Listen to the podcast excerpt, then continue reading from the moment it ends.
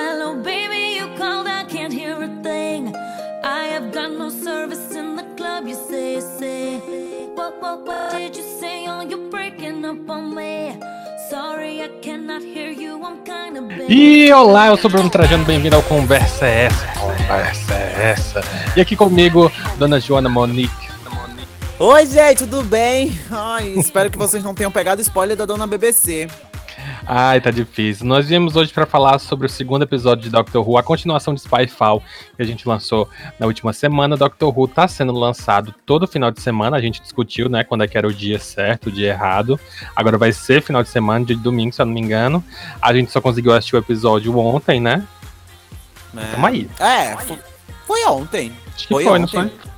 Foi, foi ontem, porque, assim, eu não, não tive paciência de esperar, porque eu já tava puta, então assisti ontem mesmo, se não ter assistido hoje. Ai, demais. E o pior é que a BBC tava lançando spoiler atrás de spoiler, e aí eu pensei, cara, eu também tenho que assistir de qualquer jeito. Mano, não tinha dado nenhum dia, era algumas horas que tinha saído o episódio, e eu fui abrir o diabo do YouTube, menino, eu fiquei besta, eu fico besta, como ela mesmo dá spoiler. E o pior é que não é tipo spoiler ah, o que aconteceu com a doutora, porque a gente viu que Sim. aconteceu algo muito importante no episódio. Tipo, o episódio 1 terminou com ela indo pra aquele lugar estranho, que a gente não sabia o que era, os companions iam morrer. Então, tipo, não é que ela deu um spoiler do tipo, ah, tá tudo bem, eles estão vivos. Ela deu um spoiler do tipo final do episódio. Eu fico puto porque, menino, eu fui no YouTube e eu sou inscrito, era inscrito no canal da BBC do, do Doctor Who. Não, eu juro pra tu, quando, Hashtag vamos, vamos, como é? Vamos boicotar. Sim, quando, eu juro pra tu, macho, que quando eu vi o spoiler, eu fui direto no desinscrever e fui direto no Instagram deixar de seguir. Não, o, o Ai, pior que tava lá. Tipo, tava a thumb dela olhando pra, tipo, um sol, entre aspas, e tava embaixo o título, The Doctor Return to the Gallifrey. Eu fiquei, meu Deus do céu, vai tomar no cu.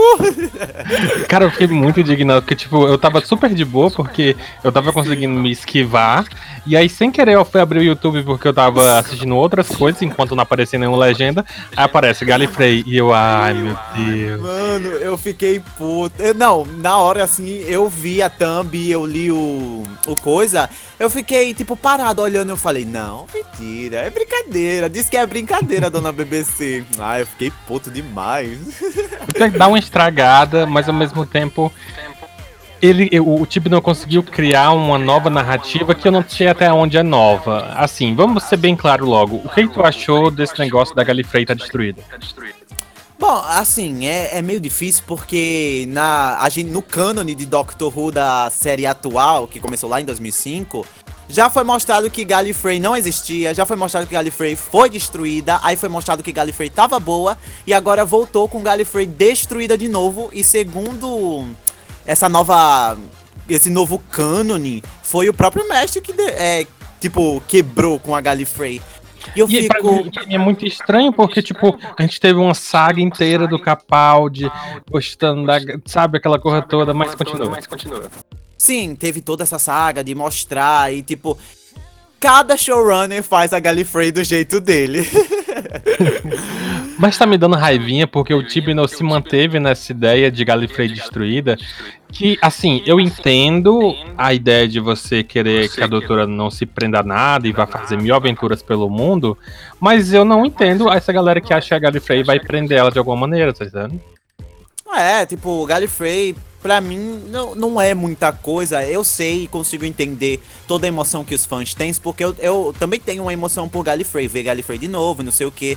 Tanto que quando eu acabei de assistir agora, a segunda vez, eu falei, mano. Porque eu não tinha prestado atenção, porque eu tive. Da primeira vez que eu vi, eu tava foda-se, então não prestei atenção em Gallifrey. Agora, realmente, eu parei e dei pause pra ver como é que tava e eu fiquei, mano, acabou, né? Vamos ver como é que isso vai coisar e o que é que essa porra dessa Timeless Child tem a oferecer. Não, e aí o que acontece? Me incomoda muito, sabe o que também? Que eu acho também que tu vai, tu vai se atentar a isso. Sim. Lá no episódio do Capaldi, quando ele finalmente volta pra Gallifrey, que são os dois episódios, né, do final da temporada, se eu não me engano, são os episódios que todo mundo ama, ele Sim. traça aquela linha e enfrenta o, o alto escalão de Galifrey, e ele tá com aquela galerinha ali, que é a galerinha meio pobre, meio no deserto. Então você cria toda uma, como é que eu vou dizer, uma simpatia pelo povo do baixo escalão de Galifrey, que ele é como se fosse os pobres da gente, né? E os, os Time Lords mais fodões estão no poder e eles estão só escravizando a galera. Então, tipo, cria um, um, entre aspas, um ecossistema social ali interessante. E aí a doutora chega, tá tudo destruído, tá tudo morto, e ela não faz nada. Foi realmente o que eu pensei, tipo, quando os escritores eles colocam é, Gallifrey nesse patamar de tipo, ah, tem uns fodões aqui, e eles menosprezam as pessoas de baixo como é mais ou menos a realidade de hoje que a gente vive, e tipo, tem tudo isso, dá uma humanidade, dá uma humanizada ali naquela região, e quando você vê agora, tudo acabou e você fica. Será que a gente vai ver como é que tudo acabou e vão dar um final digno pra essas pessoas ou eles vão esquecer e cagar pra elas? É, e, tipo, me incomoda demais. Que, assim, por mais que ele faça igual o Tim Shaw, que é provavelmente o que ele vai fazer, apresentou os primeiros episódios, aí quando for no final da temporada, volta de novo o mestre só pra resolver a situação de Gallifrey, eu tenho quase certeza que isso vai acontecer. Por mais que ele faça isso, me incomoda você pensar que você tem a doutora que ela tá, ela acabou de ver a casa que precisou de três regenerações pra salvar, porque pra mim essa é a questão. Juntou o, o décimo, o décimo primeiro da guerra e o Capaldi pra salvar a Galifrey, deixou ela escondida no canto do universo onde nada ia acontecer. Agora ela viu tudo destruído e aí ela, não, não, não, quer saber? Deixa pra lá. Deixa pra lá. Sim, tem todo esse lance de ser um momento especial que tá juntando todos a, a- uma porcentagem dos doutores. E, tipo, tem todo o episódio pra salvar Gallifrey, não sei o que. E quando a gente chega aqui nesse segundo episódio, a gente só vê destruída e a gente começa a pensar. Então aquilo não serviu pra porra nenhuma. Pois é, e eu fico imaginando, tipo, será que não tinha uma outra maneira de criar essa tensão? Será que o mestre não poderia ter destruído uma parte? Porque o, o que mais me incomoda é que do jeito que ele falou, ele dizimou o planeta. Ele fez o planeta virar terra zero, né? Tipo, tem nada mais vivo. Tipo, é esse elemento de nada mais vivo que me incomoda, porque aí quando for depois, você corta todos os Time Lords que possam aparecer daqui pra frente, você corta qualquer coisa, sabe? Tipo, é como se você criasse essa, essa barreira muito grande. Sim, a gente já não tinha esperanças de ver um Time Lord sem ser a doutora e o mestre. Agora que a gente não vai ter mais nada. Pois é, tipo, é como se ele, é, é, tivessem dado essa falta, falsa esperança na temporada passada, e aí quando chega agora, é, eles chegam e falam, gente, esquece esse negócio de Gallifrey, nunca nem existiu, a gente até matou eles. Eu não sei o que achar, o Tibbs ele tá mexendo demais na história. Não sou contra é, novos showrunners fazer do seu jeito, é até bom, porque muda a história. Mas eu acho que se você apagar o, o tão belo que foi feito antes pra fazer uma coisa nova sua, eu fico meio. Hum, será que isso vai dar bom? Hoje é o dia de ser cancelada, Bruno. Hoje é o dia de ser cancelada. É, estamos falando muito mal. e sabe, eu vou falar mais mal ainda, sabe por quê? Porque, olha só, me incomodou que a gente tinha a. O que, que acontece? Eu sou muito preso a essa cena que pra mim ela foi muito é, gigante. Que é quando tá o Tenant, o da guerra e o Matt Smith naquela cadeia, não sei se tu lembra. E aí o cara fala assim, o da guerra fala assim, ah, quantas, quantas pessoas tinham, quantas crianças tinham? Aí um deles desconversa, eu acho que é o, o Matt Smith desconversa, porque ele queria esquecer, e o Tenant vai e fala, tinha 9 milhões, 30 mil, tipo, dá um número enorme de crianças que morreram durante a Guerra do Tempo. Ou seja, é uma cena muito importante. Ele carregou esse peso durante muito tempo. É algo muito intenso. Os três ali estão em tempo de chorar, porque, tipo, é a guerra, é a morte de pessoas que eles, para todos os efeitos, é, criaram, né? Já que eles estão ali representando os Time Lords. E a guerra é culpa deles. E aí agora, tudo morreu e a Jodie não faz nada. Faz nada. É, até porque, tipo, se o mestre não tiver, teoricamente não tivesse falado pra ela ir e deixado essa pulga atrás da orelha, ela nem ia saber da existência, se realmente tinha explodido, se tava lá bom, ela nunca ia ver. Então é uma coisa que é pra se pensar. Acho mim, a única que- cena que redimiu esse momento foi a parte em que ela conversa com ele em holograma. Sim, essa parte foi incrível. Eu acho que a gente deve revisitar essa parte depois que a gente já tiver no final do review. é, vamos, que pronto, a gente tirou do coração as principais partes. Vamos só voltar a gente pro, já pro... tirou as mágoas do coração. O geral do cancelado. episódio é, a gente tinha encontrado, a gente, como a gente falou antes, a gente terminou o episódio com os companions lá morrendo de alguma maneira, e pá, mensagem na tela, doutora salva o dia. Pois é, né? Eu não sei o que falar. Tu odeia os companions. Foi aquela coisa tipo, ah, podia ter morrido mesmo. É, né? Não ia fazer diferença. Aí, assim, eu achei muito inteligente, eu achei muito, assim, pra mim foi divertido, sabe? Tipo, eu consegui me divertir vendo ela falando ali na televisão, o Graham tendo as sacadas, eu achei bem divertido. Ah, gente, essa cena da televisão do coisa, eu achei genial. É a única parte desse episódio dos Companions que presta pra mim. É, porque aí depois é ladeira abaixo. Aí, beleza. Aham, pode falar. Eu achei genial porque isso parece aquele episódio lá do Não Pis, que é muito bom. Isso. Aí, tipo, no final das contas, assim, é meio estúpido você controlar o avião com um smartphone, mas é porque eles estão tentando dar toda essa importância aos telefones, né? Mas vamos relevar, né? Não só esse telefone, como mais pra frente vai ser bastante importante. Todos. Ah, gente, todos os telefones estão conectados. Eu mando em todos os telefones. Hahaha, eu sou do mal. Ah, não tava nem falando disso, tava falando do Flipper. Ah, sim. Ei, é isso que eu ia te comentar também. Tu se liga que o Flipper, pra mim, recentemente a, a acho que foi a Motorola que lançou o novo V3. Não sei se tu viu? Eu, eu vi alguma coisa sobre. Que é o V3, ele faz o flip, mas é um telefone de tela inteira. E eu pensei, caramba, a BBC tá sendo patrocinada pelo novo Motorola, o novo V3, a doutora tem um V3. Não, gente, tô- já apareceu no episódio um Flipper e eu fico, gente, pelo amor de Deus, isso aqui é tão nostálgico. Ah, é muito bom. E, e eu- e eu acho que realmente é esse V3, porque ela depois mostra, quando ela mostrou pro Graham, a tela tava inteira, né? Não era de dobrar. Ai, gente, eu quero só ver mais participações do Flipper.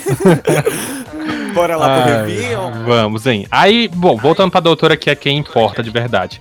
Ela tá É. lá no meio dos matos, que não é mato, terminação nervosa. Tem uma cena muito interessante, eu gosto dessa cena, ela conversando com ela mesma, porque traz um dinamismo que a gente espera da doutora, né? Tipo, é a característica dela. Sim, ela tipo, oi, tudo bem? Não sei o que. E tô falando comigo mesma pra ter certeza se isso aqui é real, se tô viva.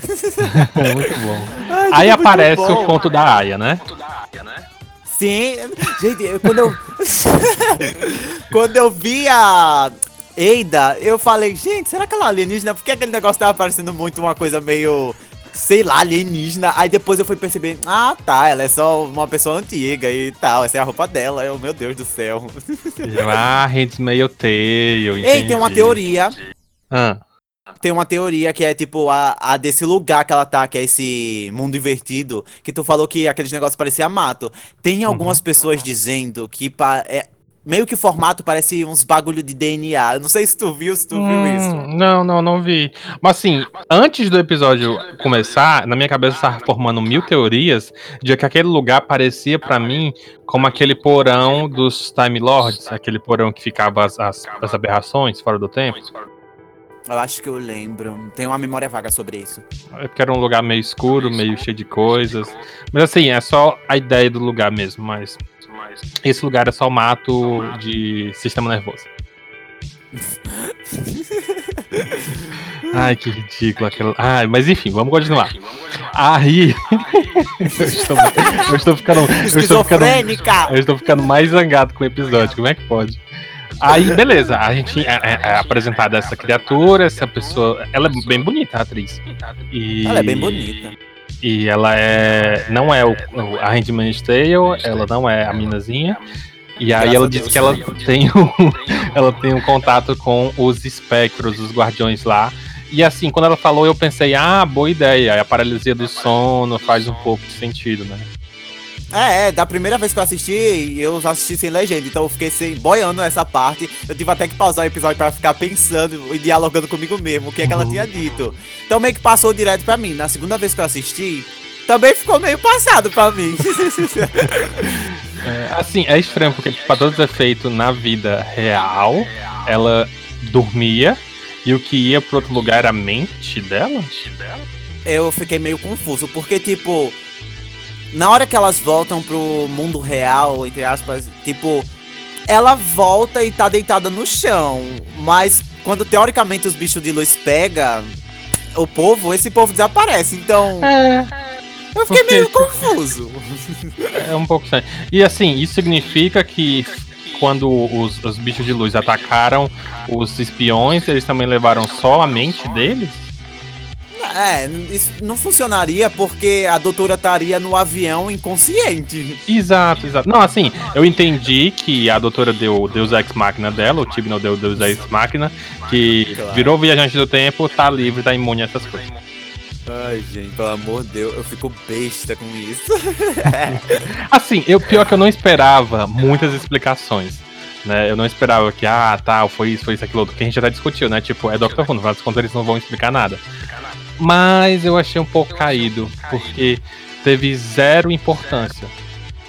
É, eu também não, não achei que ia dar tanta importância pra isso, porque eu tava mesmo querendo ver o que que ia acontecer com a porra da doutora e o mestre. Eu queria ver eles dois juntos interagindo um pouco mais do que cinco minutos. Então eu meio que caguei pra essa parte. É, pois então, simbora pra essa parte, porque o que aconteceu daí em diante foi bem básico. A doutora encontra essa mulher, essa mulher fala que o guardião, a doutora tenta convencer ela, aí ela puxa, ela puxa a doutora pra, pra dentro do guardião e o guardião acaba transportando a doutora para o que a gente já tinha visto antes, que era o passado, né? E essa pessoa é a Ada Lovelace, que foi uma das responsáveis por iniciar, para todos os efeitos, até onde eu entendi, ela é a mãe da computação porque ela foi que começou a trabalhar com os códigos e os binários que foram desenvolvidos por aquele cara lá que era babaca. É, eu fiquei muito feliz nessa cena porque ah, eu gosto muito de ver a doutora, eu gosto de ver ela com os companions, mas eu achei que nesse episódio, como eu falei pra tu, ela tá melhor sem os companions e a parte dos companions meio que não interessa. Tipo, foda-se, tanto faz como tanto fez. Aí, tipo, tem toda aquela cena dela fazendo uma piada que o cara pergunta: Como você apareceu aqui do nada e não sei o que? Aí ela fala é, que é segredo dela e ela troca as palavras, tipo, ela se chama de homem em vez de se chamar de mulher. Aquela cena é muito legal. Essa cena é muito maravilhosa mesmo, porra. E pra mim, quando começou a cena, eu achei muito divertido, porque ele meio que zoa a loucura do steampunk. E eu sou uma pessoa aficionada pelo steampunk. Então, tipo, eu entendo a sátira de você pensar que naquela época o pessoal tava tão louco com a tecnologia a vapor que pra eles tudo era de, tipo, meu Deus, uma bomba a vapor, uma arma a vapor, uma casa a vapor, tudo a vapor. E é tipo, essa feira, ela é tanto. é, ela é tão estranha que, tipo, o cara tá se vangloriando por uma coisa que dá choque nele. É, muito bom. E isso lembra, sabe o quê? O conto que eu escrevi, o, a, a- a- o conto de Ira, né? A Convenção de Ira, que é um conto que um dia talvez saia aqui pelo nosso projeto, que é um conto meio baseado nisso. Macho, eu acho que tu deveria fazer um, um livro sobre isso. So- sobre o conto, Sim, sobre o conto. ah, e tu, pra tu ter uma ideia, o teu personagem já, já tem uma história de background dele pra tu gravar. Eu quero só ver, eu tô esperando na minha mesa o roteiro até hoje. Ei, o roteiro tu tem, já tem tudo lá pra tu ler. É, né? Eu gostei do GG. Mas vamos focar de novo, né? É, sim, steampunk, show de bola, hahaha, muita loucura. E aí a doutora tem a cena maravilhosa do é, de, magi, ma- é, de apa- aparente. Como é? Appearing, appearing man, né? Sim, é a, toda aquela cena com a piada dela ainda. Apesar de ter passado um bom tempo desde que ela já regenerou em mulher, ela ainda tem essa confusão na cabeça dela. E é muito bom. E, e- e fala diretamente com tudo que vai acontecer depois, que é meio que, digamos, preconceito contra o sexo feminino. Sim. É, tipo, tem até a cena que o cara fala que a Eida, ela é uma cena mais pra frente, que já tá o mestre, não sei o que. Vamos dar uma passadinha aqui, que ela vai e atira com aquela máquina lá, que é tipo um. Uma metralhadora, assim por dizer. A vapor. E tipo, o cara. Sim. o cara olha pra ela e fala: Isso não é pra ser usado por uma mulher. Aí ela tipo uma militada e eu só sei que eu gritei. Não lembro da militada, mas eu lembro que eu gritei. Foi tipo, ah, isso não pode ser usado. Isso não. Isso não. Isso não. É que o pod dele é uma coisa de tipo, mulheres não conseguiriam. E aí ela vai e fala: É, mas eu tô usando. É, com certeza, um tapa na cara da vagabunda, eu amei. É, muito bom. E até o cara depois, o, o que é amiguinho lá dela, que fala com a doutora, lá na frente ele também fala de tipo, ah, é, eu tô fazendo isso, mas as, as mulheres podem servir pra um pouco mais do que só serem. Não, uma coisa assim que ele fala. Não, ele meio que dá uma anti-militada pelo simples motivo de. Tem toda aquela boneca lá de ferro, era, pra... era prata. Tem aquela boneca de prata, ele fala, como todas as mulheres, ela só serve de decoração. Exatamente, exatamente. Aí a doutora, eu, eu fiquei, meu Deus, qual é a cara que a doutora vai fazer? E tipo, ela olha assim pra ele, eu acho que ela pensou, tipo, é um século diferente, vamos relevar. o Capaldi deu um socão no, no racista que apareceu. Ai, gente, foi ótima aquela cena do Capaldi também. Mas voltando. É, por algum motivo eu tô comparando muito a Jojo com o Capaldi nesses últimos episódios. Mas enfim, vamos voltar. Aí, beleza, acontece isso. Aí aparece o mestre na convenção. E aí eu acho que é a cena que tu tava esperando, e acho que todo mundo tava esperando, que é a interação deles dois, né?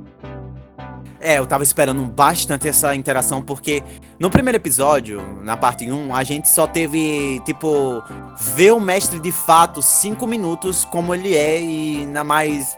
Ver o mestre como ele é. E nesse episódio eu só orei para que ele tivesse várias cenas pra gente ver a atuação do ator. Cinco minutos já aquele do mestre já foi incrível para dizer, nossa, o Sasha é um ótimo ator e não sei o que. Agora aqui a gente já pode dizer que aplaudir e dizer, meu Deus do céu, Sasha é incrível como mestre. É perfeito. E é muito bom porque eu, gosto, acho antes dele aparecer ali com a doutora, eles mostram uma cena rápida do do. Eu, eu, não lembro o nome do cara, mas o cara da internet e o mestre conversando dentro da tarde do mestre, né? É, e o mestre fica tão puto porque ele descobre que a doutora tá viva que ele começa a bater a cabeça no, no, no console da tarde, né? E aí ele fica muito louco do tipo, ah, o que que tá acontecendo? Tipo, esse, esse, esse mestre cheio de ódio, né? É interessante. É, assim, para mim as melhores cenas do mestre é quando ele tá nesse, quando ele tá nesse êxtase dele tá tipo um personagem maluco ou com raiva. Para mim são os melhores momentos que a gente consegue ver que realmente ele tá dando tudo de si pro personagem. E eu gosto de ver isso porque lembra do John Cena e dos mestres passados que, tipo, eram uma gritaria sem fim. é verdade. E é muito louco, porque aí voltando pra cena que a doutora tá com ele, é, eles pegam e estão ali. É, é, é, ele chega já ameaçando com aquele negócio de encolher, né? Sim, é, essa é a cena que eu parei e falei: Meu Deus do céu. Realmente é um mestre, porque o mestre é um filho da puta. O, filho, o mestre é o cão, menina. tipo, ele não liga, ele não se importa, ele só vai fazer a maldade foda-se, pra ele tanto faz. E é muito louco porque ele chega num ódio tão grande numa coisa. Assim, ele meio que tá. É, é, veja a minha máquina de encolher as coisas. Só que ele tá andando com muito ódio, ele tá pisando com raiva. E a doutora ela já percebe, fica ali para trás, fica, eita, vai dar ruim isso aqui. Esse ele vai matar todo mundo. Que é a cena que já em diante ele pede pra ela ajoelhar, senão ele vai matar todo mundo. Aí ela tem que fazer obrigada. O que, que tu achou dessa cena? Eu não sei. Eu. Eu parei para pensar, eu. Eu não sei se eu achei problemática ou se eu achei só uma cena. Porque. Pô, não sei. Eu não sei. O mestre é filha da puta. Com certeza ele faria isso. Não sei porque assim, se é tipo eu parei para olhar do sentido do roteiro, né? Se eu for olhar só pro roteiro, faz muito sentido o que ele tentou fazer, né? No quesito de roteiro. Porque o que, que ele fez? Ele deixou o mestre com tanto poder, tanto poder, que a doutora precisou se ajoelhar e chamar ele de mestre. E esse poder se esvai num segundo quando ela consegue uma informação.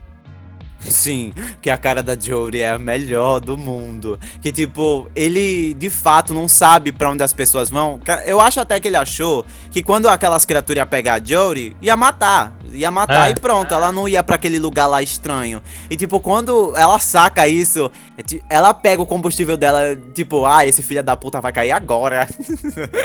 E aí tem a, maravilhosa cena que a gente comentou antes, que a, a ela consegue ativar a máquina, né, de a metralhadora de, de vapor. E... É, aquela metralhadora estranha. E aí ela consegue é, acertar um no ombro, né, no braço dele, um tiro. É, a doutora fica meio puta. É, a, a, a, doutora, ela, eu não aprovo isso. Na minha cabeça só veio no gums.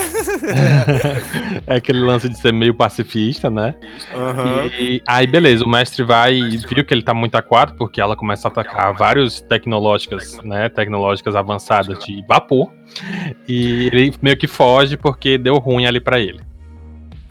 Deu ruim, aí a gente pula para aquela cena que a gente já falou aqui, que é o cara desmerecendo as mulheres e tal. É, e aí aparece o primeiro elemento que a gente começa a prestar mais atenção, que é essa bailarina de prata, né? E de repente tem alguma coisa ali que a gente tem que prestar atenção, né? A primeira vez que ela aparece, no, é a primeira vez no episódio, acho que é, não é?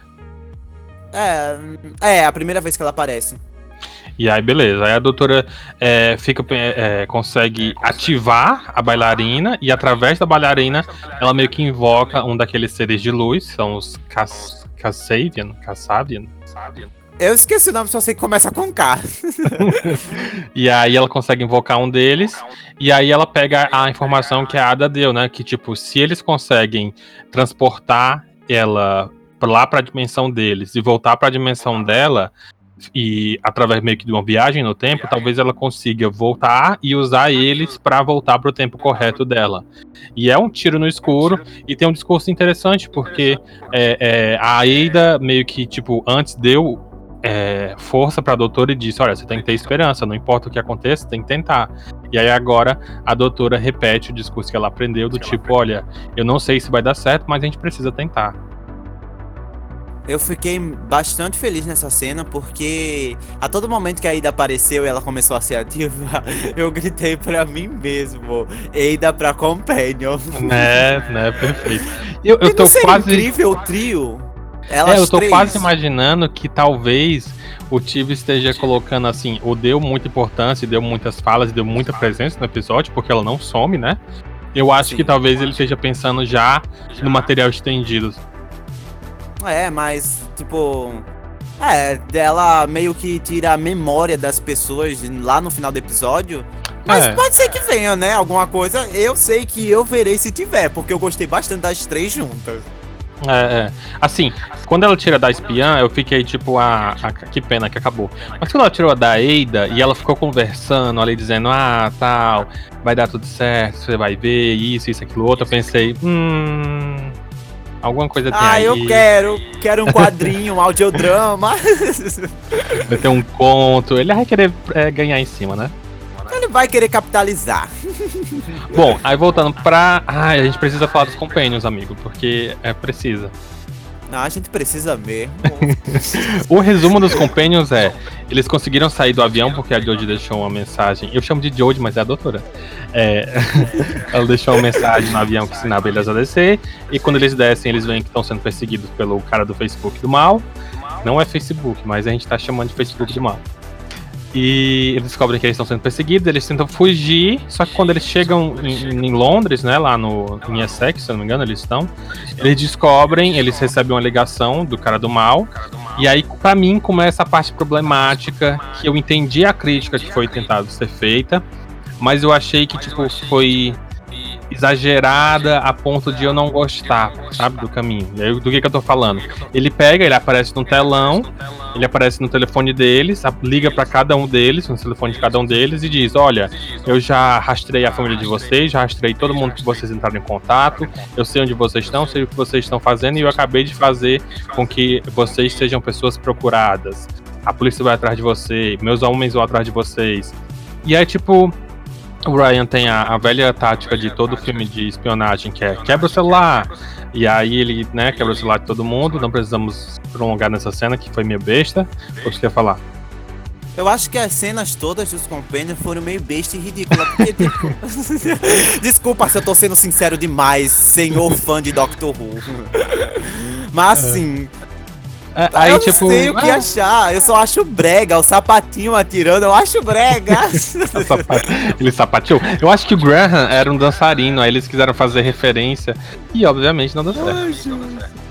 Claro, não sei se deu certo, porque eu vi algumas pessoas falando e as pessoas, nossa, uau, batendo palma, batendo palma de pé. Eu fiquei, tá bom, né? Não vou desmerecer a felicidade de outra pessoa. Mas tu vê, essas feliz, pessoas vão falar mal do episódio de terror e vão falar mal dos próximos episódios dizendo que é filler, dizendo que não é legal. Ai, gente. Parece que o episódio de terror já é o próximo, que é o Orphan. É. É 55. É, 55. e, esqueci assim, o pra... número em inglês. pra terminar, os companions, o cara do Facebook ameaça eles e diz: Olha, eu controlo o mundo, eu controlo tudo. E aí, essa é a minha crítica. O que, que acontece? Recentemente rolou alguns escândalos, a gente viu como o Facebook influenciou em eleições, a gente viu como é, fake news influencia na nossa sociedade, na nossa realidade, nesse sentido de, de espalhar desinformação. Mas, quando você apresenta daquela maneira ali um cara que tem tanto poder, você meio que transforma a tecnologia em vilã quando o vilão não é a tecnologia. O vilão são as intenções das pessoas com a tecnologia. Ai, militei agora. eu não sei. É porque, tipo, é como eu falei, na, na, eu só assisti esse episódio duas vezes. Na primeira, tava sem legenda. Então, tipo, toda hora que esse cara tava falando, que é esse cara do mal, do Facebook do mal, eu meio que parava de prestar atenção e começava a olhar ao redor do mundo. E a segunda vez que eu assisti agora, eu pulei todas essas partes, então não faço ideia do que falar nessa parte. É, aí ele falou isso, tipo, aí beleza, vamos continuar para finalizar os compênios. Eles conseguem fugir, eles vão para um lugar é, bem escondido, e aí tem um diálogo importante. Que é o que, o, se não me engano, eles estão meio desacreditados, eles estão pensando, poxa, e agora? O que, que vai acontecer com a gente? A gente tá perdido, a gente tá sem vida. E aí o Graham tenta manter a, a o, o, espírito, né, lá em cima, ele tenta animar todo mundo, mas ele pega e comenta, é, acho que é um deles que comenta, poxa, a gente nem sabe quem é ela, né, a gente nem sabe quem era esse cara, esse cara parecia que conhecia ela. Aí, ah, esse negócio de ser homem parece que é verdade, ela já falou sobre regeneração, mas a gente não sabe mais nada sobre ela e a gente já perguntou. Pois é, essa é, essa é a cena que eu vi da primeira vez. E eu fiquei, ah, tá bom, vocês não sabem quem ela é, tudo bem. Nenhum companheiro que veio antes sabia e ela é, ele teoricamente falou o que era e da onde vinha. Tudo bem vocês terem essa, essas essas questões de vocês, mas tipo assim, ai, eu não sei se eu gostei. Porque eu, eu peguei meio que ranço. Entendeu? Eu já, fui, eu já fui pro episódio com ranço de tudo e de todos. É, mas assim, sabe por que, que eu acho importante? Porque assim, quando ele fala a gente perguntou, a gente perguntou várias vezes, a gente ficou perguntando várias vezes. O que que acontece? Para mim é um discurso que vai diretamente contra tudo que foi construído na temporada passada. Porque quando a Jodie fica com eles e quando a Jodie chama eles para sair para as aventuras e tudo, ela não chama de companions, ela não chama de parceiro, ela não chama de amigos, ela chama de família. Família. E se ela não fala nada para eles, mesmo quando eles perguntam várias vezes, e aí lá na frente do episódio ela sai de perto, ela finge que não quer falar, ela só sai andando. Para mim esse é esse, esse desencontro foi o que eu não gostei muito, sabe? É esse desencontro de família que tipo, não era teoricamente para falar tudo e se abrirem. Então eu fico meio pensativo com isso e eu não sei o que dizer porque ah, é, eu não sei, porque a doutora, eu vou entender ela porque, tipo, é um, o lá dela que foi destruído, pessoas que teoricamente ela conheceria naquele planeta morreram. E, tipo, eu não uhum. sei se isso é um negócio bem fácil de falar. Assim, o meu problema é, na mitologia atual, o que foi criado foi, o nono doutor não falava sobre o passado porque ele estava fugindo do passado. O décimo doutor ele tentava com que aquilo não acontecesse de novo. Então ele estava sempre ali e ninguém nem parava para perguntar mesmo. O Matt Smith era a pessoa que fingiu que nada aconteceu. Então, por mais que perguntasse sobre o passado, sempre que traziam a ideia dos Time Lords de volta, ele tentava desviar do assunto. Por quê? Porque era um assunto doloroso, eles nunca iam falar sobre isso. Quando veio toda a questão do Capaldi e tudo, ele ensinou para Bill muita coisa. Ele comentou vários elementos. Tinha a Missy lá, ele falava, ah, ela, é, ela, é, ela é mestre, ela é meio que um vilã, ela é minha amiga, mas ela tá no caminho errado. Ela tá fazendo as coisas erradas. Então ele ia meio que atualizando a Bill e dizendo as coisas que estavam acontecendo. Por, por quê? Mas porque ele já conseguiu superar o passado e ele já não enxerga o passado como aquele peso enorme de tipo, ah, algo que eu perdi, algo que eu vacilei. Ele enxerga como algo que eu não preciso voltar para lá, não tô afim de falar de lá agora, mas ó, você quer saber? É isso aqui. Pronto, encerrou o assunto. Tá entendendo onde eu tô querendo chegar? Tô entendendo. Tipo, vai que essa doutora, ela, tipo, ela é meio reclusa para falar as coisas que mexe muito com ela. Dá até para entender. Mas eu não sei uhum. para onde é que o, o Tibbs quer levar isso. Pois é, e é pra mim o que me incomodou foi só isso, porque, tipo, ela veio com toda uma energia de tipo, ah, não vou mais é, é, esconder o passado, o meu passado não é mais tão importante, é tudo novo, família, família, família. E ela, ela se negou a falar, parece estranho, sabe? Porque, tipo, ela acabou de roubar essas pessoas. E, ele, e como eles falaram depois, ela sabe tudo da vida deles. E eles não saberem mais nada dela, ela se recusando a falar é que é o que é, é foda. Bom, eu acho que a, até o final dessa temporada, que eu não sei se tu sabe quantos episódios tem, vai ser 10 meses. Também, é, não sei, não sei. Não sei. Depois eu vou ter que ver isso. Tipo, no final da temporada, eu acho que ela vai mostrar de fato o que foi Gallifrey. Talvez a gente veja uma Gallifrey meio nova, entre aspas, antes de tudo acabar e ela vai tentar salvar. Talvez boa, isso seja uma coisa boa. que eu chute assim. Mas, tipo, ainda tem aquele lance do Cyberman. Onde é que ele se encaixa em tudo isso? Porque tá dando muito valor pro Cyberman. Hum, verdade, não tinha pensado sobre isso. Mas é, eu acho que essa é uma teoria interessante. Eu penso também por aí que provavelmente vai ter um episódio tipo, vou explicar tudo, vou contar toda a minha história. E quem sabe, se a gente botar muito pensamento positivo e pedir muito por favor, o time não mostra uma Galifrey próspera do passado e aí depois tudo destruído. Pois é. Eu quero só ver como é que isso vai se encaixar, Dona Tibes. Você não mexa com a minha Gallifrey, porque eu tô esperando anos que essa Gallifrey seja constituída, que não seja o quê, que seja lá, que prospere e reine, e que aquele bando de filha da puta daquelas crianças entre no poder, desgraça. Ai, muito bom. Aí, para finalizar a parte deles, assim, tem como a gente já falou antes, tem várias cenas do tipo fanservice de espião, fanservice de elementos entre eles, e eles eventualmente conseguem seguir ali o plano e é, seguir, como é o nome? O cara do Facebook do mal, eles conseguem seguir ele. Beleza, esse é o resumo do que aconteceu com eles. Cenas bobas, cenas mais ou menos, diálogos estranhos, e aí a gente volta pra doutora. A doutora viaja de novo no tempo, e dessa vez com a Ada Lovelace, e ela vai parar em Paris, em 1943, se eu não me engano. Aê, caralho, finalmente um episódio da Segunda Guerra. Queria que fosse um episódio todo? Queria, mas é o que tá tendo pra hoje. Assim, as cenas que apareceram e fizeram referência à Segunda Guerra, eu achei muito boas. Eu achei que tava bem é, ambientalizado, essa é palavra. Boa, eu boa. achei que tava bem caracterizado, porque, tipo, deu essa sensação. É porque eu vejo muito documentário dessas coisas, muito filme sobre isso. E deu realmente essa sensação de estar na Segunda Guerra. E eu queria ver um episódio mais pra frente com tudo isso. E é muito louco porque para mim a Segunda Guerra ela sempre traz esse elemento de opressão e crueldade muito forte. E para mim foi muito o que passou ali.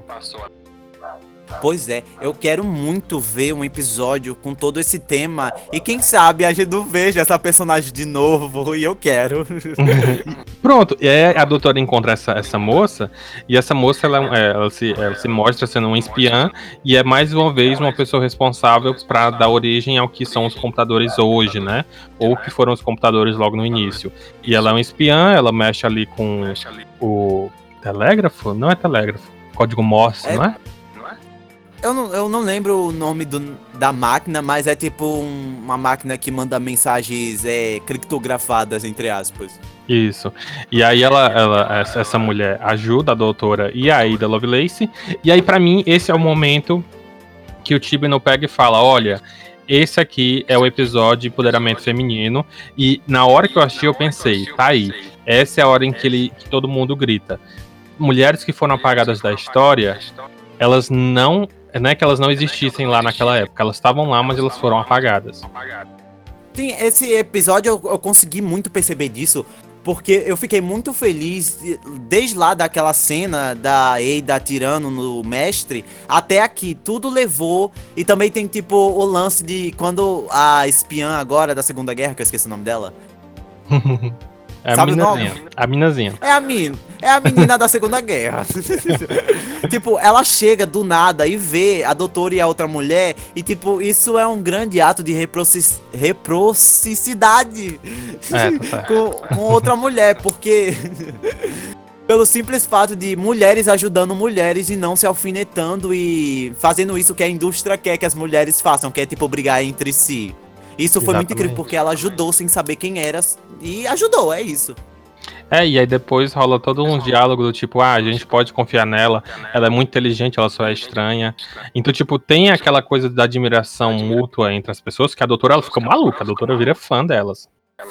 Sim, ela, tipo, a doutora tem todo esse lance de ser fã, porque ela conhece as pessoas teoricamente, e as pessoas também ficam fãs dela porque ela ajuda e ela é muito inteligente. Então, tipo, é um super ato de um feminismo ali meio velado, mas é muito bom. É muito bom ver mulheres sem, tipo, ai, se alfinetar, sem estar uma com a outra, tipo, brigando, essas coisas, e se ajudando de fato. Isso é muito incrível.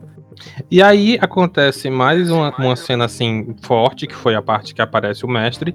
A gente ouve já a voz dele ali, e aí ela percebe, ah, ele me seguiu até aqui, precisamos nos esconder. E aí a próxima cena que a gente encontra é a, a, a minazinha. Eu esqueci o nome dela, deve ser Cora alguma coisa. Eu quero chamar de Cora, mas eu não sei se é Cora. É, ela pega, ela tá sentada lá no escrivaninha, e o exército alemão invade o apartamento, né? Bom, essa é uma cena é verdadeira, porque realmente isso acontecia. Eu vi em alguns Pois documentários é. que os caras, tipo, saíam metralhando o chão, porque tem todo esse lance de chão falso e não sei o que. E tem outra coisa a se discutir, que da primeira vez que eu vi, eu não me atentei ao fato que é o, o novo mestre, ele é um homem preto. Uhum, E tipo, eu fiquei.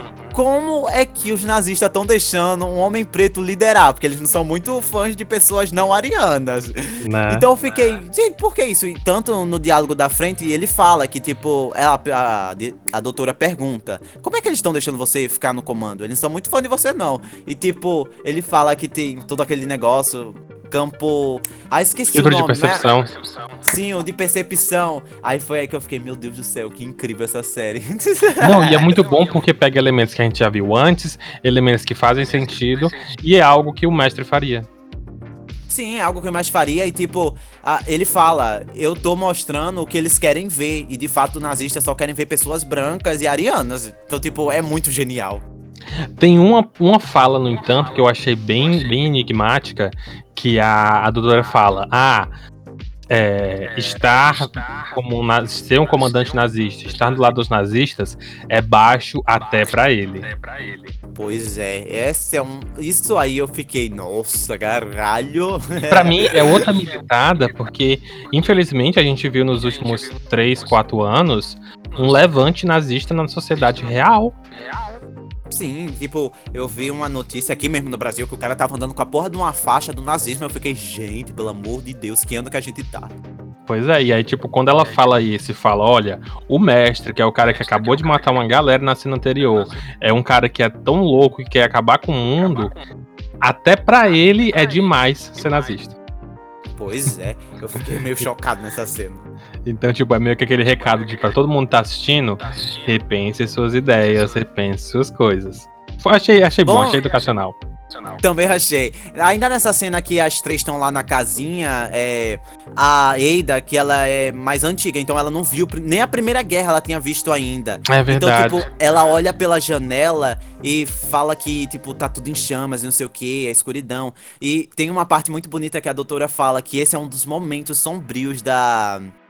Da humanidade, mas eles passam e eu achei essa cena incrível e tão fofinha. É, e é mais uma referência aos nossos tempos, pra mim, sabia? Porque, tipo, ela fala, a gente nunca vai deixar eles vencerem, a gente vai, a gente vai conseguir, né, se sobressair.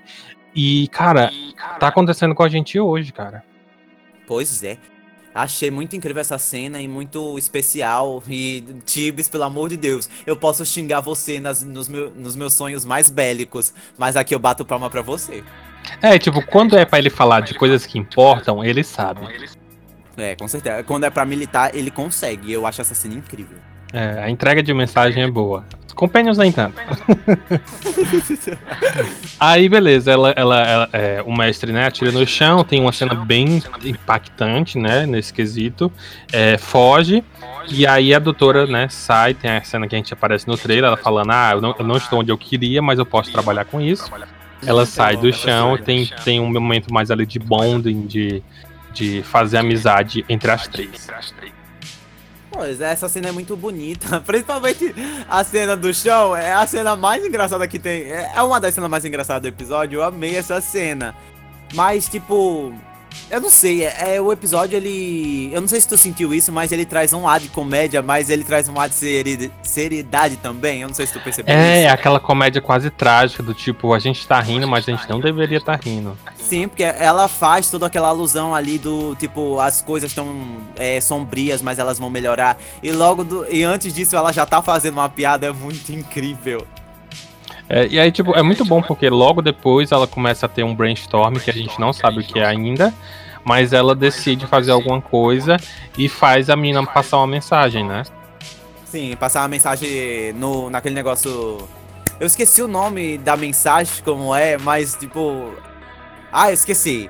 Mas eu não sei se tu ficou com a impressão que, tipo, quando os dois estão se falando, o mestre e a doutora, eles estavam fazendo, tipo, uma mensagem telepática. Eu fiquei com essa sensação. É, é, é, é, é. Não, é bem telepático, que aí é mais uma referência ao passado, porque parece que no passado a- o doutor fazia muito isso de entrar na cabeça dos outros. Ai, É. gente, eu, eu não sei o que achar dessa cena, eu sei que eu amei. Assim, uma coisa eu achei interessante, porque as quatro batidas sempre foram os tambores que o mestre ouvia, não é?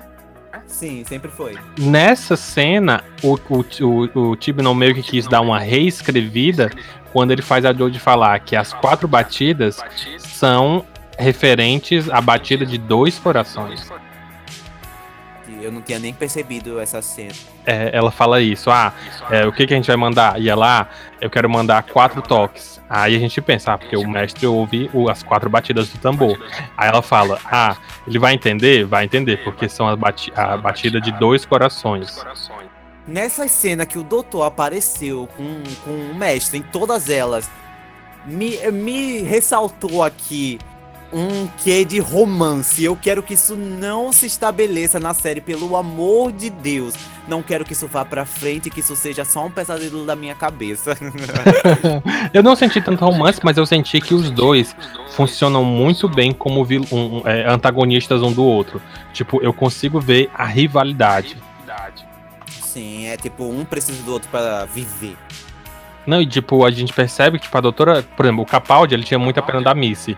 O, o, o, o Matt Smith, ele chegou a ver a Missy, não chegou? Não, né? Não, não. Não, não. Não, ele Mas viu o- o John Sim. É, o, o, o viu o John, o John Sim. E o Tennant tinha um pouco de pena do John Sim. Ele queria salvar ele de alguma maneira. Assim como o Capaldi tenta depois. Aqui não, aqui a Jodie tá, tipo, bem clássica no sentido de que, olha, ele tá fazendo merda, eu tenho que parar ele. E o fato dele ter voltado, dele tá fazendo mais merda ainda, pode ser um pouco minha responsabilidade, mas eu não tenho pena dele. Eu tô enfrentando ele. Pois é, essa, essas cenas elas servem pra dizer que o mestre não é nada sem a doutora e a doutora não é nada sem o mestre. Um precisa do outro pra sobreviver.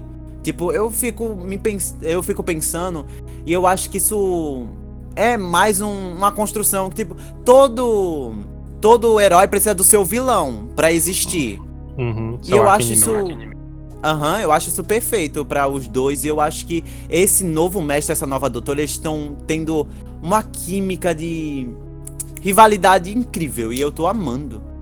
Aí a próxima cena, pra mim, é uma das cenas mais importantes do episódio, que ela deixa as duas meninas com o celular dela e vai encontrar o mestre, igual eles combinaram.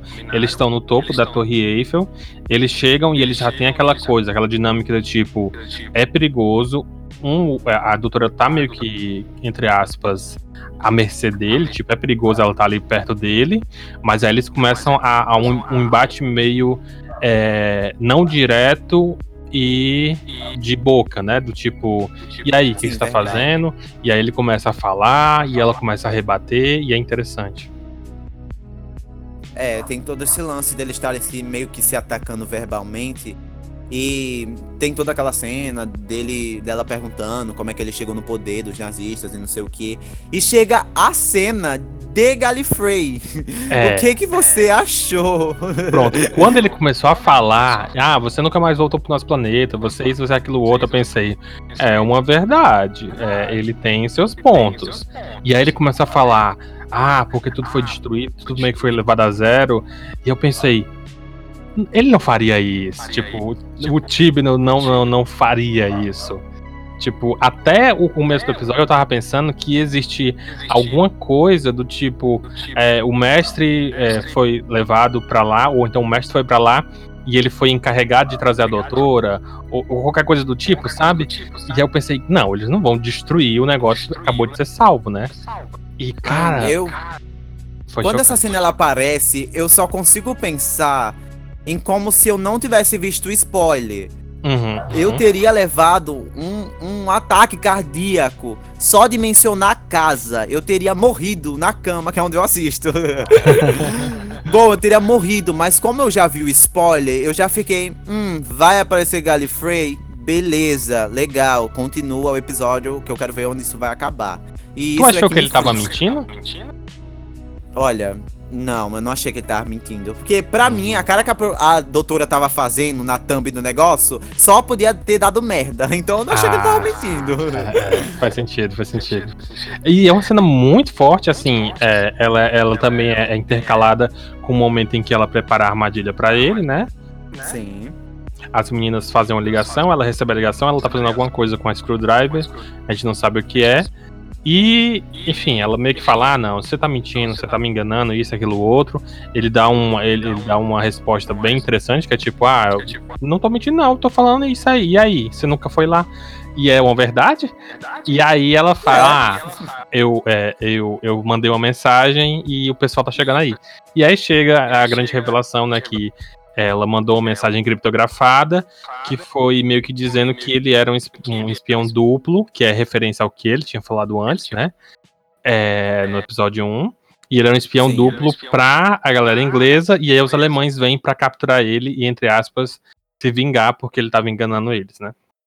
Sim, aí, tipo, tem toda essa cena, aí ela tira o. O negócio tipo de da cara dele.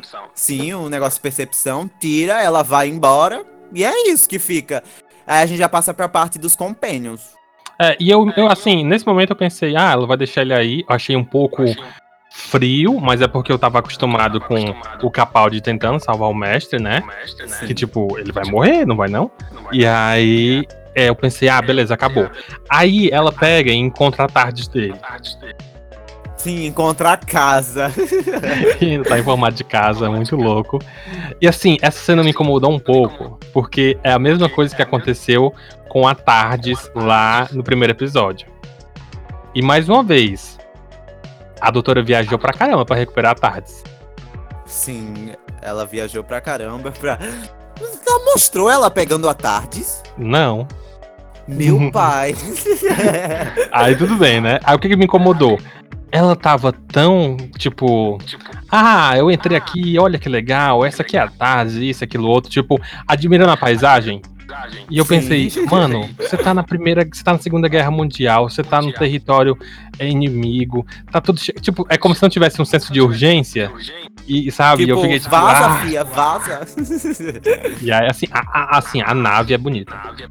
É, belíssima. tipo, eu... fico pensando, e se a Tardes não tivesse quebrado? A nossa Tardes não tivesse quebrado? e é muito louco, porque não sei se prestou atenção, o console dele é bem bonito e é totalmente diferente do dela. E ele é como se fosse dois cubos, um em cima do outro, só que são transparentes. Muito louco. Me lembrou a Tardes do primeiro Doutor, o primeiríssimo Doutor, que é tipo um console pequeno e tipo um negócio de vidro em cima. Hum, verdade, verdade. Tipo, realmente me lembrou. Aí beleza, ela consegue enfim, viajar no tempo de novo. E ela vai lá pro Companion. E aí, pra explicar mais uma vez o que aconteceu com os Companions, eles vão é, pro lugar onde eles ah, acharam precisa. que, que iam encontrar o Facebook do mal. Só que aí o Facebook do mal revela o grande plano maligno. E o que é o grande Ai, plano maligno, porque é um plano bosta, obviamente, mas tudo bem. O que, é que ele fala? Ele vai fazer um grande lançamento do novo produto para todos os efeitos e ele começa um papinho de dizer que É, é o que eu falei antes, ele fazer aquele discurso de dizer que a tecnologia tá acabando com a gente, de que ele é um cara que é, faz telefones, mas ele tem acesso a tudo na nossa vida, ele consegue controlar todo mundo, e o fato de todo mundo ter o telefone dele faz com que ele seja a pessoa mais poderosa do mundo. Tipo, esse discursinho é interessante, a crítica social foi anotada, foi bem feita. Entretanto, eu acho idiota. Porque se você for para meios práticos, não é verdade, sabe? Tipo, não é todo mundo que tem é, é, celu é, celular, ou esse celular, que seria o celular dele. É, não é todo mundo. Tipo, o discurso que ele fez foi muito real à nossa realidade, mas ele não traduz todas as dinâmicas envolvidas na ideia da tecnologia. Por quê? Porque quando ele fala que ah, ele tem acesso a tudo, poder a tudo, etc, etc, etc, e ele vai dominar o mundo inteiro, e isso reflete na nossa realidade, faz com que a gente pense que, ah, então quer dizer que o, o, o Mark Zuckerberg e o. que também. Ele é dono do Twitter agora, não é também? Ele é dono de tudo, ele é dono do Instagram, ele é dono do Twitter, o nome dele tá em todo canto. Pronto, ele, ele que domina as quatro principais redes sociais, ele poderia resolver todos os casos de desaparecimento de pessoas. Ah, é, pois é. Tipo, é, essa parte a gente teve crítica, teve. É, foi bem falada? Foi. Mas o jeito que foi feito, eu achei Como meio besta. bobo. Sim, eu achei meio besta. E tipo, eu também fiquei pensando nisso. E as pessoas que não têm o celular? Ou as pessoas que não estão segurando o celular, olhando pra tela do celular? O que é que acontece? É, e tipo, e a pessoa que simplesmente comprou outra marca? Não é? é? E aí, beleza, ele, ele pega ele é, é, o grande plano é o ser humano é, achei isso até interessante. O ser humano para ele, o fato do DNA ser humano, ele consegue armazenar muitos dados. Logo, eu tenho que te perguntar isso. O plano dele era o que, afinal de contas? Logo, ele ia conseguir fazer todo mundo virar um hard drive, um pendrive gigante. E aí? Eu, eu não entendi até agora o plano dele. Se ele queria matar, se ele queria implantar negócio, se ele só queria que todo mundo parasse de mexer no celular e ficasse com a saúde mental boa. Não sei o que, que ele queria fazer. Porque enquanto ele tá explicando, eu fui, eu fui a, a, analisando a, a, ideia, né? Que ele tá falando, ah, o ser humano é um hard drive e tal. E aí lá no primeiro episódio, a pessoa foi completamente apagada, estava sendo reescrita. Só que em nenhum momento ele fala que essas pessoas vão ser os receptáculos desses seres dos Kassabians, né? Tipo, não é isso é, que tá acontecendo, ou é? Eu não faço ideia dessa porra desse plano, porque eu só tava atento ao que ele tava tentando falar de crítica e meio que fica meio bosta e aquele raiozinho ia matar as pessoas, as pessoas iam ficar ali parada, paralisada, o que que porra que tá, tá passando é, alguma coisa pra pessoa? Aí eu fiquei pensando, tipo, beleza. Então ele vai zerar as pessoas e os Caçadians vão morar dentro delas, igual o que aconteceu lá naquele episódio do Tenet, que é, os, os, seres de outra dimensão eram espíritos e entravam no corpo das pessoas, lembra disso?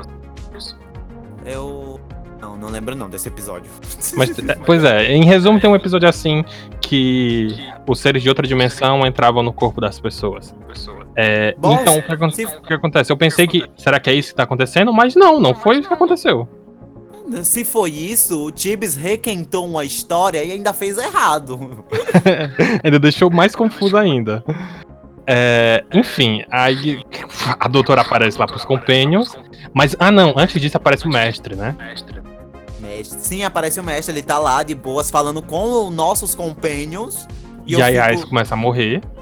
Sim. E aí, ai, nossa, me deu raivinha dessa cena, sabe por quê? Porque, por quê? Porque, tipo eles orquestraram a cena pra, tipo, cada um ficar num canto e eu acho que ficar mais fácil de filmar e ficar mais fácil na hora que, apare que aparecessem os seres de luz eles pudessem multiplicar digitalmente. Mas o que acontece? Não é interessante pro roteiro porque a Yas começa a morrer e o Ryan fica, tipo, do outro lado do quarto dizendo: Oh não! Yas, o que você está fazendo? Você está morrendo? Ela tá parada e do nada um choque vem pela mão dela e ela fica olhando dura pra tela. Eu fico, meu Deus do céu, o que, que tá acontecendo? Não, e aí o que acontece? Esse babaca tinha dito no episódio anterior que nunca ia deixar nada acontecer com ela, que não importasse o que acontecesse, ele ia salvar ela, etc, etc. E ele passou todo esse episódio sendo o cara da ação, fazendo alguma coisa. Aí na hora que a menina tá levando um choque e morrendo, nem pra correr pra perto dela. Meu Sabe, Deus tipo, do eu fiquei. Gente, proatividade. Essas pessoas existem, então elas têm que fazer alguma coisa. Não podem ficar só igual uma peça de teatro parada esperando o texto. Agora foi, agora foi do mal, né? Agora foi chato. Nossa, agora você vai realmente ser cancelado pela fama. Assim, eu, eu não gostei dessa cena por causa desse elemento, sabe? Porque eu, eu fiquei sentindo que foi muito tipo, cada um tá esperando a fala do outro, eles estão organizados. Sabe, é muito teatral esse momento. E é um teatral, pra mim, ruim. Não bom, porque em outros momentos eh, tem um teatro legal, mas esse eu não gostei tanto. É, eu também não gostei muito, não. Aí tem uma fala interessante que o mestre chega puto de raiva porque ele fala: Olha, eu não tô no humor, eu não tô de boa, acabei de passar 77 anos presos e não é nada legal. ele não viajou no tempo, ele foi pelo caminho mais longo. É, muito bom. Aí, beleza, a, Judy aparece e ela decide fazer, é, é, tipo, ah, confrontar ele, né? E tipo, ah, haha. E a gente fica tipo, e aí, né? O que, que ela vai fazer? E tem uma boa revelação. O que, que tu achou?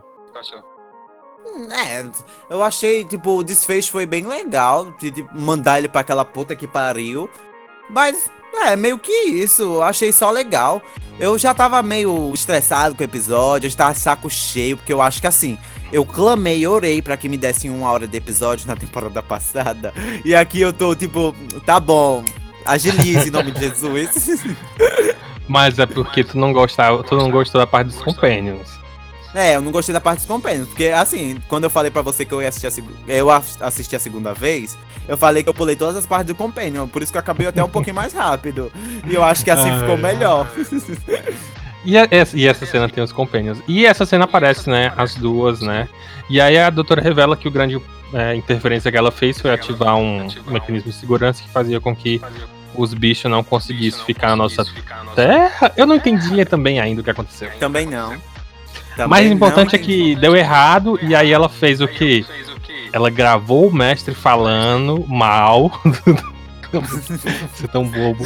Assim, é bobo, mas ao mesmo tempo é legal, né? Pois é, a Screwdriver serve de gravador. Ah, vamos fazer muito um brinquedo disso. Ai, gente, é o próprio podcast da doutora, ai. Aí, beleza, o, o- ela vai e faz com que os Cassadians, Cassavians fiquem putos com o mestre e levem ele pro, pra aquele lugar estranho. É, aí tem a ceninha de- da doutora apagando a mente das outras. Tipo, eu fiquei, gente, será mesmo que ela vai apagar? Porque assim, o Capaldi não apagou da Bill. Ah, é verdade. Ele, Será ele- que ela vai apagar dessas pessoas, por mais que elas clamem que não? Ela pega, apaga, foi até bem rápido, tipo, já era. Com a espiã, foi tipo assim: ah, valeu, você é legal. Com a Ada, rolou mais um, um tipo assim: não, sério, é que você não pode mesmo. É, uma conversinha, você não pode isso aqui. Porque ela, ela realmente falou coisas que ela não podia. Tipo, ela falou de computador na frente dela. É, é. E assim, não é, do ponto de vista histórico, eu acho que é muito interessante pelo que a gente já falou, que é de tipo trazer mulheres pra história, mostrarem que elas estavam lá e que elas são responsáveis por muita coisa.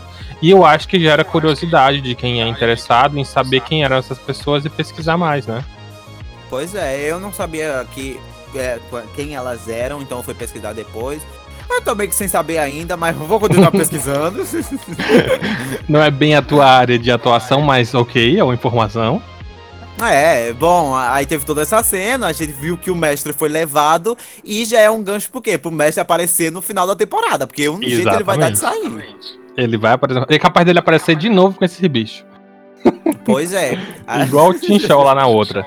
E aí, beleza. é, a gente tem a grande cena que a doutora deixa cada um no seu respectivo lugar e ela decide voltar pra Galifrey, igual a gente já falou antes. Ela encontra a Galifrey destruída e ela volta pra dentro da nave e aí um holograma se ativa, que é o mestre conversando com ela através lá do holograma e falando: Olha, eu te falei, o negócio tava destruído e fui eu, babaca.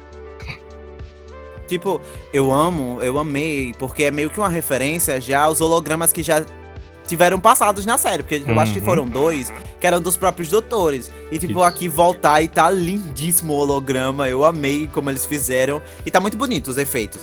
Tá, Tipo, muito ele, ele, tipo, contesta, fui eu que fiz isso aqui, mas ele dá um, um motivo porque ele fez. Ele fala que o que eles sabem não é verdade. E o que ele descobriu fez ele ficar com tanta raiva que ele foi lá e destruiu tudo. Então. Vamos é teorizar? pergunta- é, é a pergunta. Que porra que eles fizeram aí, como a Timeless Child tá enfiada nisso? Qual é a tua teoria? Eu não tenho uma teoria concreta, mas assim, pra chutar, chutar mesmo. Ah, eu não sei se eu tenho teoria, porque eu não consigo pensar. Os, os tipo, os Time Lords já se mostraram filhas da puta várias vezes. Então, tipo, a gente fica, que porra que eles fizeram pra isso. Ó, eu só espero que seja alguma coisa assim. Explicavelmente boa, porque se for um negocinho, tipo, foda-se, tipo, aconteceu aqui e eles não darem importância pra isso, eu vou ficar puto, pelo amor de Deus. Eu, eu, tenho, eu tô com duas teorias. Quer ouvir? Vai jogar. Ó, a minha teoria número um é que o que acontece. Por que, que é tudo uma mentira? Eu acho que o Tibino vai criar que o ciclo de regenerações é uma mentira. Tipo, eles não têm um tempo limitado. Eles não têm um. Ah, são só 12, são só 13. E aí vai ah, ser foi uma. isso que eu contestei. Foi isso que eu contestei no primeiro episódio que a gente gravou. Eu falei da teoria que ele falou da mentira. Eu falei, se as regenerações, elas, tipo, não forem contadas, é tipo, foda-se, você vai coisando até a hora que você quiser. Exatamente, aí o que acontece? O mestre descobriu isso, ok, até aí tudo bem. Aí ele ficou. Porque ele fala o seguinte: que quando ele voltou, ele ficou puto. E aí eu acho que ele voltou e descobriu, porque ele achava que né, tinha dado errado com o doutor. E aí, tipo, ah, eles deram novas regenerações. Enfim, o fato é, ele ficou puto. E aí ele descobriu mais. O pessoal foi revelar pra ele. Não, essa é a minha teoria. Minha teoria é que as regenerações, as vidas extras dos doutores, vêm do povo. Tipo, o fato deles conseguirem criar um novo corpo e terem uma nova vida é, é- é meio que tirando a vida das, da- da- da- das pessoas, do, do povão. Tá entendendo? Nossa, isso seria tão antiético que eu acho que até a doutora ia destruir Gallifrey. Pois é, e eu acho que foi isso que, a, a, pra mim, eu senti isso quando o mestre falou: Ah, e quando você descobrir, você vai me dar razão. Quando você descobrir, você vai ficar puta. Até você faria isso. É, é, é, meio que, tipo, rolou esse rancor do tipo. Ele sempre quer destruir as coisas que ela gosta. E o fato dele ter destruído a Gallifrey, é, pra mim, do jeito que ele destruiu, deu a intenção de que, tipo, é uma coisa que ela não gostaria mais. Então ele foi lá e fez antes, tá entendendo? Pra poder ainda estar envolvido naquilo. Aí pra mim essa é a teoria número um e que se linka com algo que eu, que eu já vi sendo bem referenciado. Eu acho que é um conto conhecido que é, é, o nome em português é algo como aqueles que deixaram o lugarzinho lá. El, Eliá, Eloá, um nomezinho, é um nomezinho de um lugar. Se você procurar, você encontra ele bem fácil na internet. Aqueles que deixaram tal. E aí, qual é o grande lance? É bem o que é bem parecido com aquele episódio do, do, do começo da temporada do Matt Smith, quando eles estão na baleia. A baleia espacial, na Inglaterra espacial. ah, sim, sim, sei. É o que acontece. É, ne- nesse conto e nessa história, é, o conceito geral é: para que a vida continue acontecendo, uma parcela da população tem que estar sofrendo por baixo dos panos. Então o que acontece? Nesse conto, é, todo mundo nessa cidade é muito feliz, todo mundo vive uma vida maravilhosa, mas isso só acontece porque algumas pessoas, eu acho que são algumas crianças, são escolhidas para virarem escravos ou para virarem sacrifício, para sofrerem pra caralho, sabe? E aí, é, o nome do conto é Aqueles que Deixaram Esse Lugar, que é uma referência às pessoas que descobrem esse segredo e aí pensam: a minha felicidade vale eu transformar a vida dessa pessoa no inferno? E aí vem a- o, o- o diálogo ético, né? Isso seria tão é, antiético pra doutora que eu acho que realmente ela faria isso. Ela destruiria e daria razão pro mestre. Mas bora ver se é isso mesmo e se eles vão tocar nisso ainda nessa temporada. Porque eles tocaram Timeless Child lá na primeira temporada. Aí na mim, essa, esse é o link. Tipo, ah, Timeless Child. Ah, tipo, toda a mitologia dos Senhores do Tempo é uma mentira inventada pra manter eles no poder. Tá entendendo? Sim, tô entendendo. Essa é a minha teoria número um, e a minha teoria número dois é não vai aparecer, é tudo besteira. Ui, que os fãs vão adorar. Eu acho que ele vai continuar inventando, vai continuar enrolando, enrolando, enrolando e nada acontece. É feijoada, nada Bom. acontece. É, o episódio acaba e a sua nota, Bruno Trajano. Olha, eu acho muito interessante que na último, no último episódio eu dei mestre. E pra mim, de novo, eu dou o mestre, mas porque faz muito sentido que no primeiro episódio o mestre estava lá em cima, tipo, nós Mas achávamos o que ele seria melhor. mestre pra você, de nota? Pra mim seria tipo, eu tô dando um, um, um 10, só que do lado eu tô dizendo menos 2 porque você faltou duas aulas. Sabe, tipo, você ganhou, você acertou tudo. Mas pelo conteúdo geral você tá com menos 2. Bom, eu tenho notas mistas. É o primeiro episódio em, Hum, em toda a temporada, em todas as temporadas, desde lá da primeira, com, com um carinha lá que eu esqueci o nome. o Eccleston. boa, boa, boa. Desde aquela temporada. Eu nunca dei uma nota com, é, com, dois, com duas notas. E aqui, a primeira nota é 11 ou 10. Ok. Essa nota ela se baseia de tipo, eu vi o episódio todo com Companions. E eu dou uma nota 12 e 13 pra o episódio sem Companions. Ai, eu vi essa vindo. eu vou ser Ai. cancelada. Ah, e, cara, assim, eu não consigo discordar. Eu acho que faz um pouco sentido, porque olhando de uma maneira geral, foi um pouco mais chato, foi um pouco mais maçante, realmente. Me Mas é- mais. É, é uma coisa que eu comentei contigo também. Meio que os próximos episódios estão muito com a cara de ser algo do tipo. Não vai ter grande mistério, não vai ter grandes resoluções. Vai ser mais episódio da semana, né? Monstro da semana. E É, aí, pra ti, o Next Time, vai ser bom ou isso. ruim? Ó, Olha, se for assim, um episódio que eles me entreguem, que eles não deem nada do final, mas eles dêem uma história muito boa, como Demons of the Punjab, Hum, eu vou ficar boa. feliz. Ah, é, é, é, tem razão. Porque eu fiquei muito preocupado com aquilo que a gente comentou no último episódio, que, tipo, deu uma grande coisa, um two-patter, aquela coisa toda, meu Deus do céu, ah! E aí agora a coisa vai voltar pros trilhos, sabe? Vai ficar, tipo, calminha. E aí eu fiquei Sim, com medo, tipo, de gerar essa... É como assim, eu falei, pra mim, eu acho que eu vou gostar de tudo. Eu, as minhas únicas, rece- meus únicos receios são esses que eu comentei, do tipo, eu não gosto muito das relações que foram criadas e agora estão sendo desmontadas, mas se for pra um, um- um desenvolvimento maior, é show. É, eu, eu realmente não queria ter ficado com a sensação, depois de ter assistido o episódio a primeira vez, de tipo, ah, foi um episódio foda-se, tipo, vou dar uma nota 10 ou 11.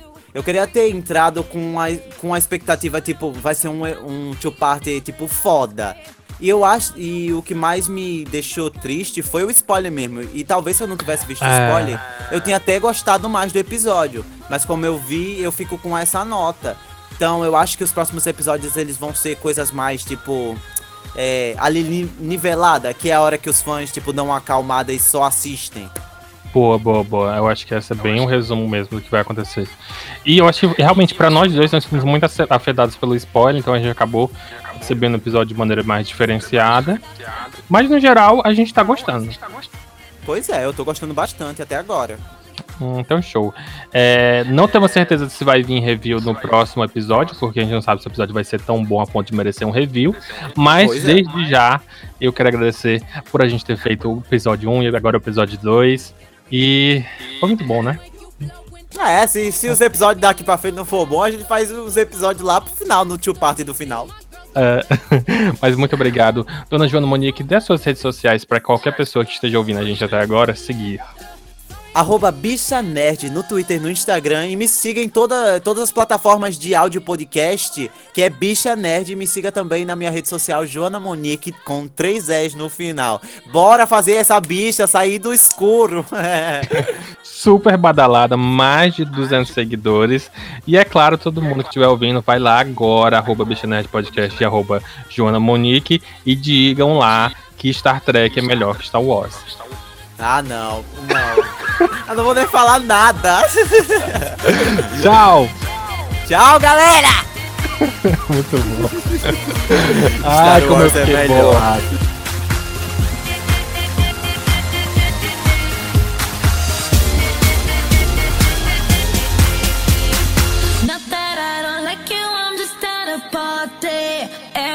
sick and tired of my phone. Sometimes I feel like I live in Grand Central Station. Tonight I'm not taking no calls cause I'll be dead.